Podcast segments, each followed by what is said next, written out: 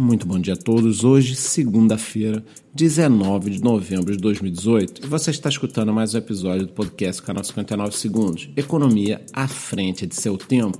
É, meus amigos, e para quem estava tenso durante feriado e final de semana, até que a destruição não foi tão grande. Afinal de contas, depois daquela queda gigantesca de mais de dez por cento na última quarta-feira, tivemos tanto um feriado quanto um final de semana um pouco equilibrado.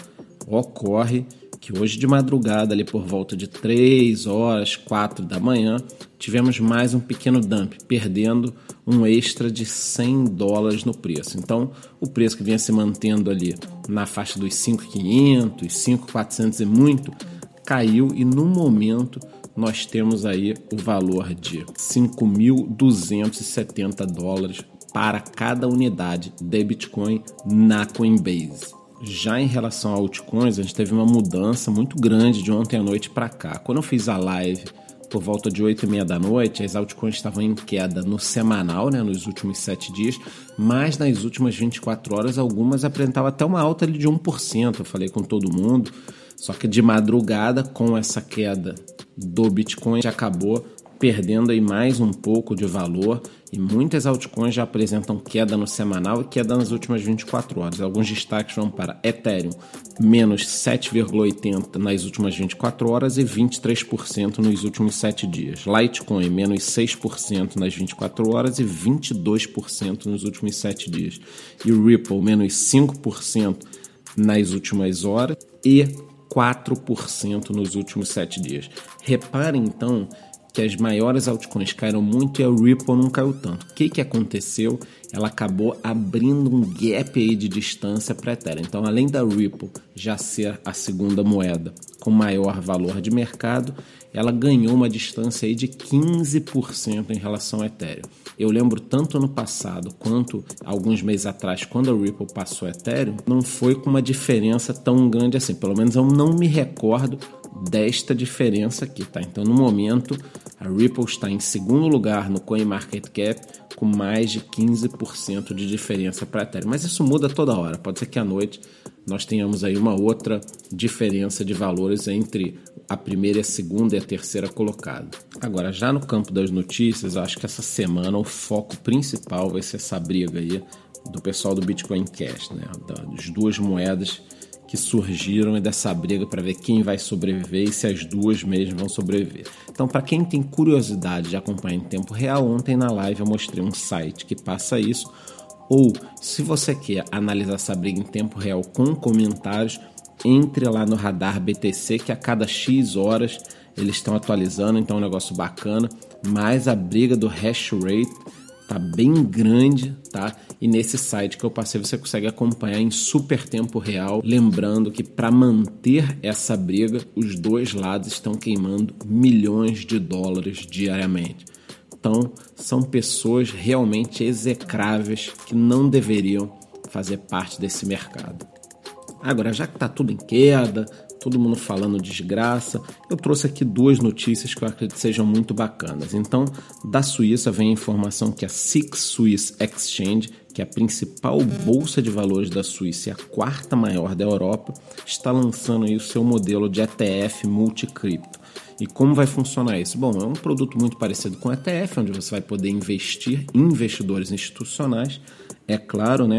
E essa carteira do E T F ela é baseada em Bitcoin, mais ou menos cinquenta por cento, vinte e cinco por cento em Ripple, e depois a gente tem Ethereum, Bitcoin Cash e Litecoin com um percentual menor. Então, se você é um investidor com milhões de dólares na Europa, por exemplo, você vai poder investir neste produto aqui, estar exposto em criptomoedas sem se preocupar com todas as dificuldades que para muita gente existe e que não querem estar ali preocupados com onde guardar, como custodiar, chaves privadas, etcétera. Então, a partir de agora, europeus e outros investidores institucionais pelo mundo podem investir na Suíça com uma empresa que tem uma credibilidade muito, muito grande. E para finalizar, uma notícia muito, muito bacana também.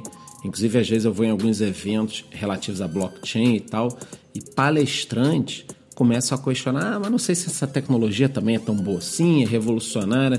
O Quer dizer, não, eu sinceramente não sei o que esses caras estão fazendo lá. Então é o seguinte, para quem não conhece, existe uma casa de leilões chamada Christie's, você pode procurar na internet, mas é a mais conhecida, que tem maior fama aí pelo mundo. No dia treze de novembro eles fizeram um leilão de arte, onde foi arrecadado mais de trezentos milhões de dólares, e utilizando a blockchain da Ethereum através da Artory, tá? Eles gravaram os dados deste leilão. Então esse sistema, pelo que eu estou entendendo, ele é conhecido como The Registry, e você consegue armazenar todo o ciclo, né, de vida desses produtos relativos à arte. Então vendas, preços, as datas dos leilões, os títulos que aquelas obras de arte têm, quais foram as restaurações, se ele já foi furtado ou recuperado. A única coisa que não é gravada é a identidade de quem comprou aquela arte, até por questões de privacidade, possível roubo, etcétera. Só que os outros dados ficam guardados. Isso aqui vai ajudar muito a evitar fraudes. E não são só obras de arte, nós temos diversos segmentos que serão afetados, eu vou falar sobre isso.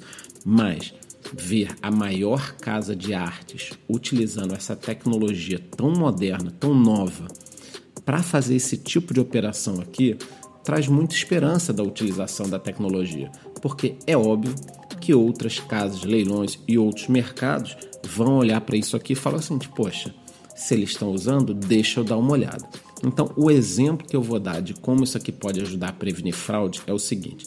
Quem tem Netflix, vocês sabem que eu gosto muito de vinhos, estudo há mais de dez anos, tem um documentário chamado Sour Grape, Sour Grape, e nesse documentário mostra um cara que enganou todo mundo nos Estados Unidos vendendo vinho falso. Inclusive enganou a Christie's, que leiloou lotes que ele dizia ser de propriedade da família dele, que ele tinha comprado em alguns lugares. Quer dizer, se tivesse sido registrado essas garrafas em algum tipo de blockchain, ele não teria conseguido fazer isso. E um detalhe interessante, que eu não sei se vocês sabem, é que os chineses consomem muito mais vinho francês por ano do que a França fabrica, de várias safras. Ou seja, boa parte do vinho consumido é falsificado. Se a gente conseguir de alguma forma registrar isso, dando entrada, saída, por onde essas garrafas passaram, a gente consegue evitar esse tipo de situação. Então, é animador demais saber que a casa mais famosa está usando essa tecnologia. Por isso que eu digo para vocês o seguinte, dois mil e dezoito está sendo o melhor ano de nossas vidas tecnológicas em relação a criptomoedas e blockchain. Esse terremoto nos preços é apenas para assentar o mercado, deixar aquelas coisas que realmente têm valor e tirar esses lixos aí da face da terra, como o Bitcoin Cash. Por hoje é só, muito bom dia e boa semana para todo mundo.